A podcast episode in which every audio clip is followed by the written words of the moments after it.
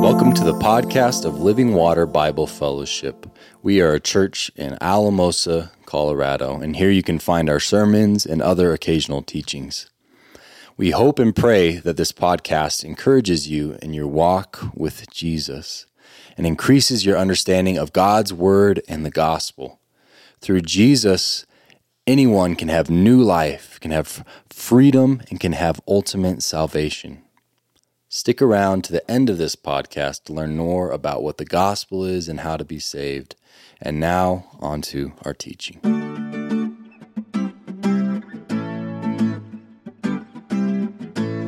Well, good morning. My name is Eric Palmer, and I am an elder here. I'm also the director of missions, and uh, I'm giving your, your sermon today. So hang on to your seats, I think. So. So it was the summer of 2014, and I was on an airplane back from New York, and I was reading a book called Radical by David Platt. At the end of the book, he poses five challenges to his readers. One of those challenges is to spend 2% of your year in a different culture, a different context, a different climate. 2% of your year roughly equates to a week, seven days. Okay?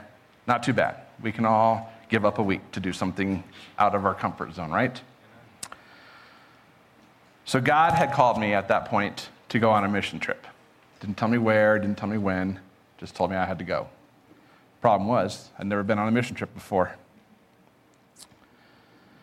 So when my wife and I had gotten married in 2004, we had friends and family that were missionaries, long term missionaries, but we felt that it was not the life for us. Rather, we decided we'd be a missionary supporting couple. A missionary supporting couple. However, when God chose to bring salvation to you and me, He didn't send silver or gold. He didn't send a cash or check.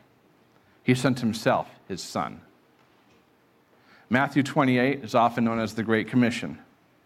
In it, He says,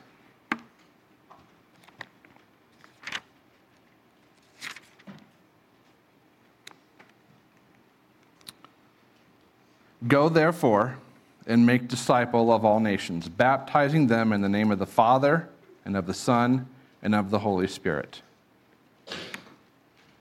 How would I ever show the gospel to the world if all I ever did was send money? Money is not the answer. Money does not spread the message of salvation. Now, there are several ways I could respond to this call to go on a mission trip. We're going to look at three of them today all from the Old Testament.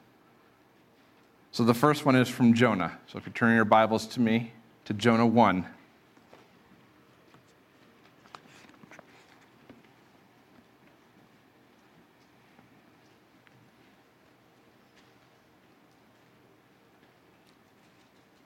Jonah 1, verses 1 through 3.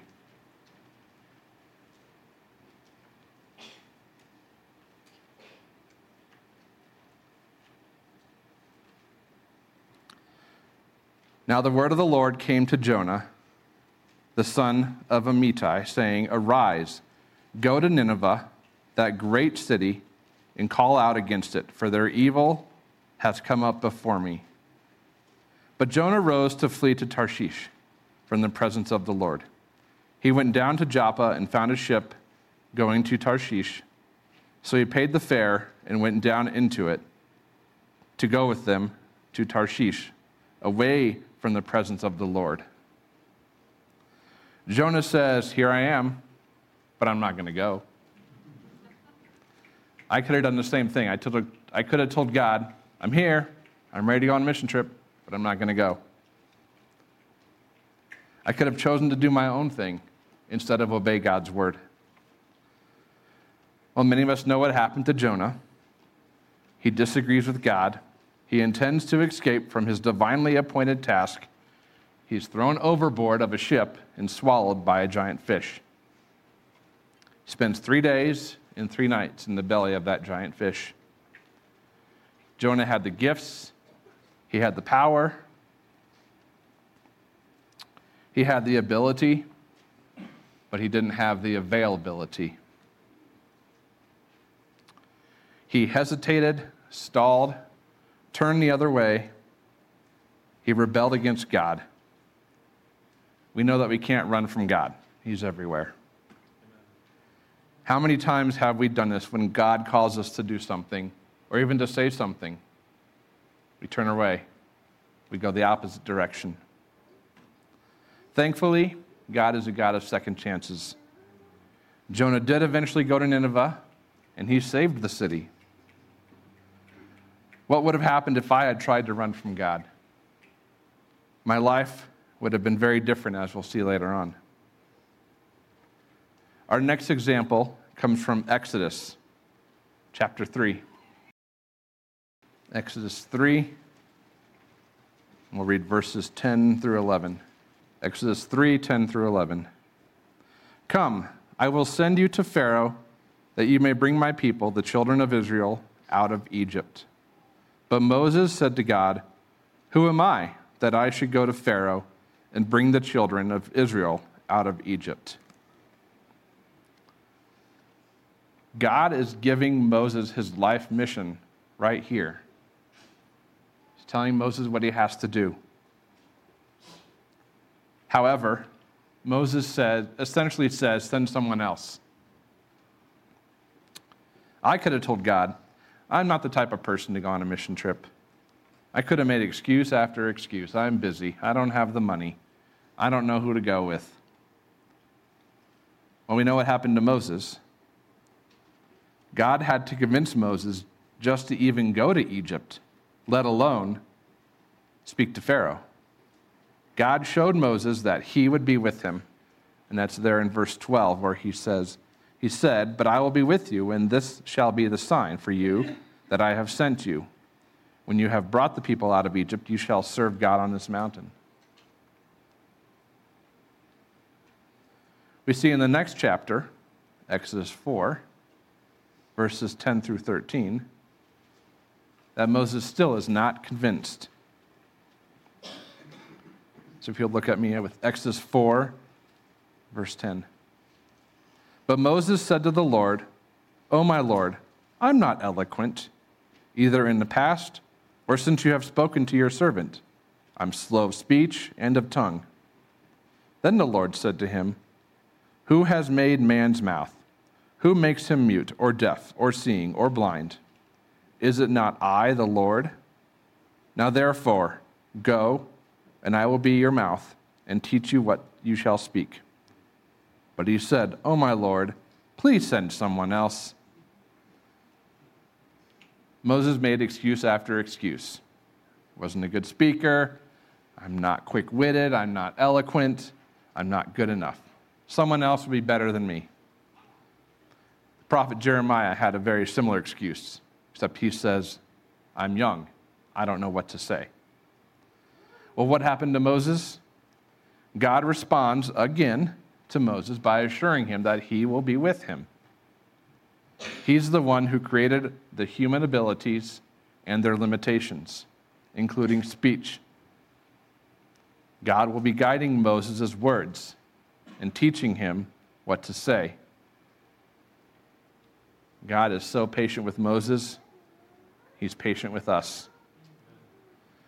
Moses' concerns, promises, his presence, and provides reassurance. God does the same with us.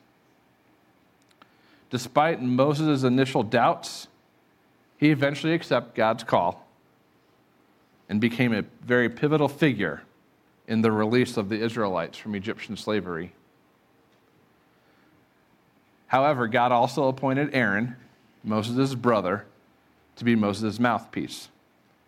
So perhaps Moses lost some of his credibility when he was in front of Pharaoh, because now he had Aaron speaking for him. We'll never know. This passage highlights God's sovereignty and ability to work through our own weaknesses. It underscores the importance of trusting in God's strength and guidance, even when we feel inadequate or insufficient. Moses was buried in his own insecurities, as we often are.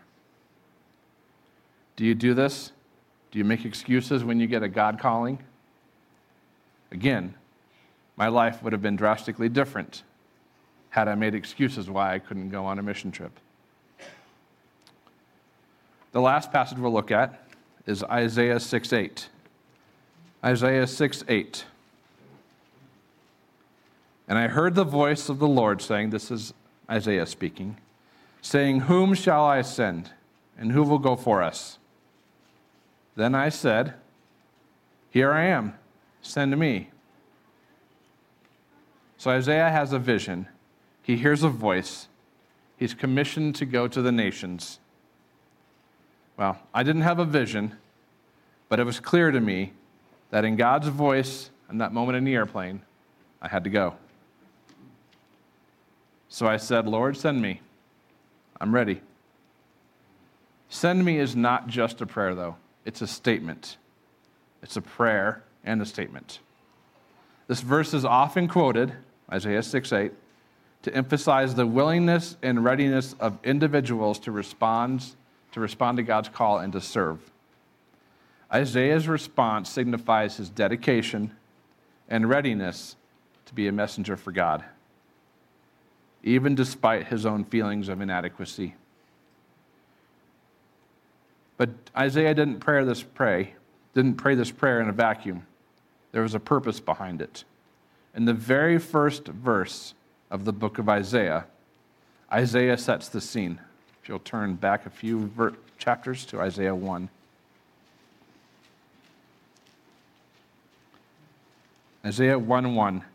The vision of Isaiah, the son of Amos, which he saw concerning Judah and Jerusalem in the days of Uzziah, Jotham, Ahaz, and Hezekiah, kings of Judah. This is where Isaiah has his vision. And we see throughout the rest of the book what that vision is all about. So, what happened to Isaiah? Well, he spent several decades not just a couple years, a couple decades, prophesying the coming of Christ, judgment on cities, promises to nations, and instructions to us, his people. He spoke about social justice, the need for repentance, the consequences of disobeying God's law. He also prophesied about the coming of the Messiah, the restoration of Israel, and the future of God's kingdom the book of Isaiah is full of prophecies about Christ, often some of the most quoted. If you're taking notes, you can write down Isaiah 6:14, 7:14, pretty much all of chapter 11, all of chapter 53. All about coming, the coming of Christ. Like I said before, send me is not just a prayer or a statement. It's, it's a very dangerous prayer. You're opening yourself up to a lot. It requires great faith. It may cause you to step out of your comfort zone and do something totally radical. If you're going to tell God that you're here and send me, you got to be ready for whatever God has to tell you. So I'll tell you what happened when I obeyed God's calling. But first, let's look about let's look at what being called could look like for others. So we know God is too mighty to be disrespected, too holy to treat casualty, too majestic to be taken for granted. God doesn't call the equipped, the qualified, the prepared, the trained, the gifted. However, once He calls you, you may have to get qualified or prepared or trained or have gifts bestowed upon you. God has called all sorts of people. We can just find them all in the Bible to start with. We have Noah, who got drunk. We have Isaac, who was a daydreamer. Jeremiah, who was too young. Abraham, who was too old. Elijah, who battled depression. Naomi became bitter. Martha was a worrywart. Heck, we even have John the Baptist who ate bugs. God can call anyone. Jesus' disciples were fishermen tax collectors, zealots. If You don't know what that is? It's like a politician, someone who's revolutionary. They fell asleep while Jesus was praying. Can you imagine the wrath that you may have faced when you know Jesus is praying and he told you to stay awake and you fell asleep? Peter, we all know Peter, he denied Christ not once, but three times. Yet God, he was still part of God's inner circle. We have Saul or Paul, who hated Christians, and then he became one. He became one of our greatest evangelists of the New Testament. All of these people were far from what we would call as defined, equipped, prepared, trained, gifted. They were ordinary people like us. So, what did I choose? I choose to, to say, I'm here, God, send me. I chose to go to Guatemala on my first ever mission trip in the summer of 2015. Since then, I have led trips to Guatemala three more times, Nicaragua twice, and Haiti once. And in 2020, I became the missions director here. I've shared my love of missions with many others and they have had their eyes and minds opened to what it's like to live in a different culture, even if it's just for 2% of their year. I've raised up other leaders in our church to lead mission trips. I could have responded to God's answer to say, I'm not going, I'm not good enough, I'm not qualified. Send someone else in my place, I'll support them. But I didn't. However, it was a process to get to that point. What do you do when God calls you to do something, big or small? I'm going to give you some eight pointers of what you could do. The first one is that you could pray and reflect. Spend time in prayer, reflecting on God's guidance and wisdom. Reflect on your thoughts, your emotions, your desires, as you seek clarity about this calling you've gotten. Journal about it, write it down. When I first felt God calling me to a mission trip, He didn't tell me when or where. After much prayer and reflection, and six months of that, He finally revealed it to me. I was to go down to Guatemala with a team from another church in Colorado to visit a personal connection down there. The next thing you can do is study Scripture. And you can do any of these in any order. You don't have to do all eight, you can do just a few in any order you want. So, study Scripture, study the Bible to gain a deeper understanding of God's character, His will, and His purposes. Look for passages that align with your sense of calling and seek guidance from God's Word. If it's a mission that you're going to be called on, whether it's short term or long term, Acts and the letters of Paul are a great place to start. Seek counsel. Seek guidance from trusted spiritual mentors, your pastors, or wise individuals that you trust who can provide insight and perspective for you.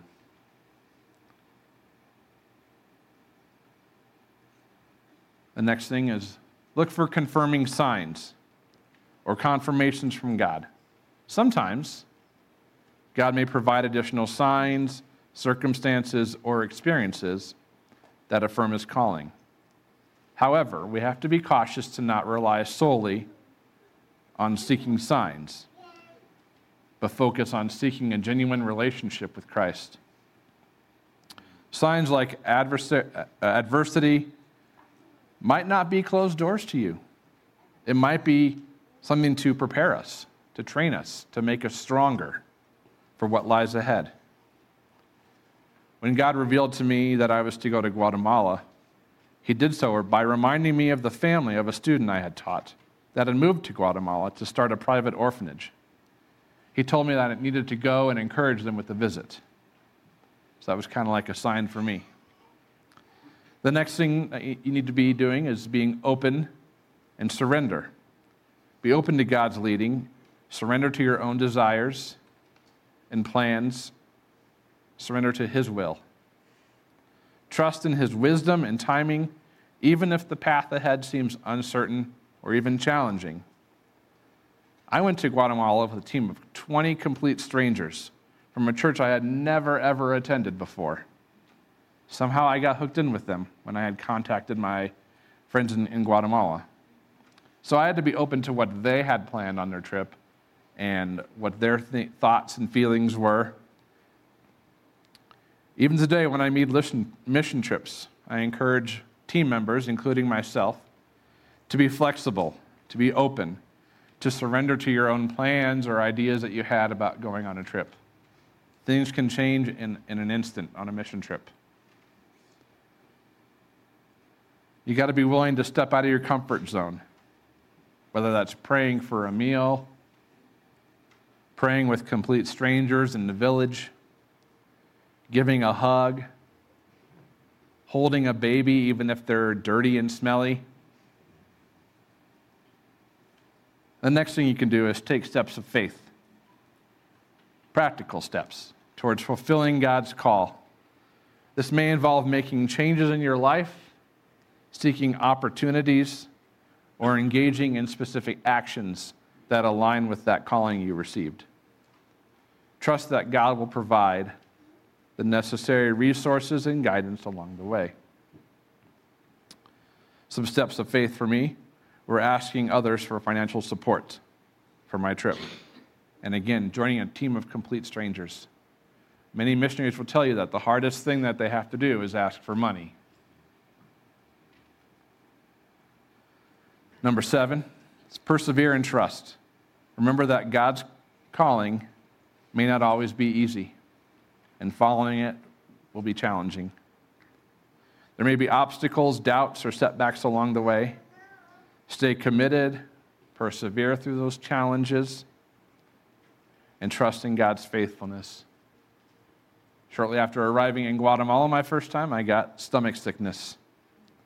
I had to miss out on a church service and visiting the historic town of Antigua. But I was determined to get better so I could serve the people down there. The last thing you can do is to begin learning about your calling. What knowledge will you need? What is your plan? What will you do if you're not effective the first time? You got to practice. Start with small steps. If you want to serve a population overseas, maybe start serving in your own backyard. So, not everyone's going to be called to these big and glorious plans that we talked about in the Bible. It might be something like moving to a new place, leaving one job and taking a new one. It might be talking to the Mormons that live in our area. It might be going to a different state to serve or inner, inner city Denver. It might be volunteering in a ministry here at church. In your bulletin, Jeron pointed out lots of opportunities there. Could be getting involved in foster care. Or it could be going on a mission trip. You will be called by God how you respond depends on your heart. How will you respond? Will you respond like Jonah and go the opposite way? Will you respond like Moses and make excuses and ask God to send someone else? Or will you answer like Isaiah and be ready and eager to go wherever God calls you? or do whatever he asks you to do.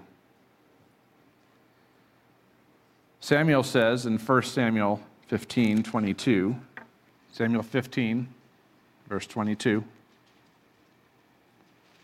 And Samuel said, Has the Lord as great delight in burnt offerings and sacrifices as in obeying the voice of the Lord? Behold, to obey is better than sacrifice and to listen than the fat of rams. What will you do when God calls? Will you obey?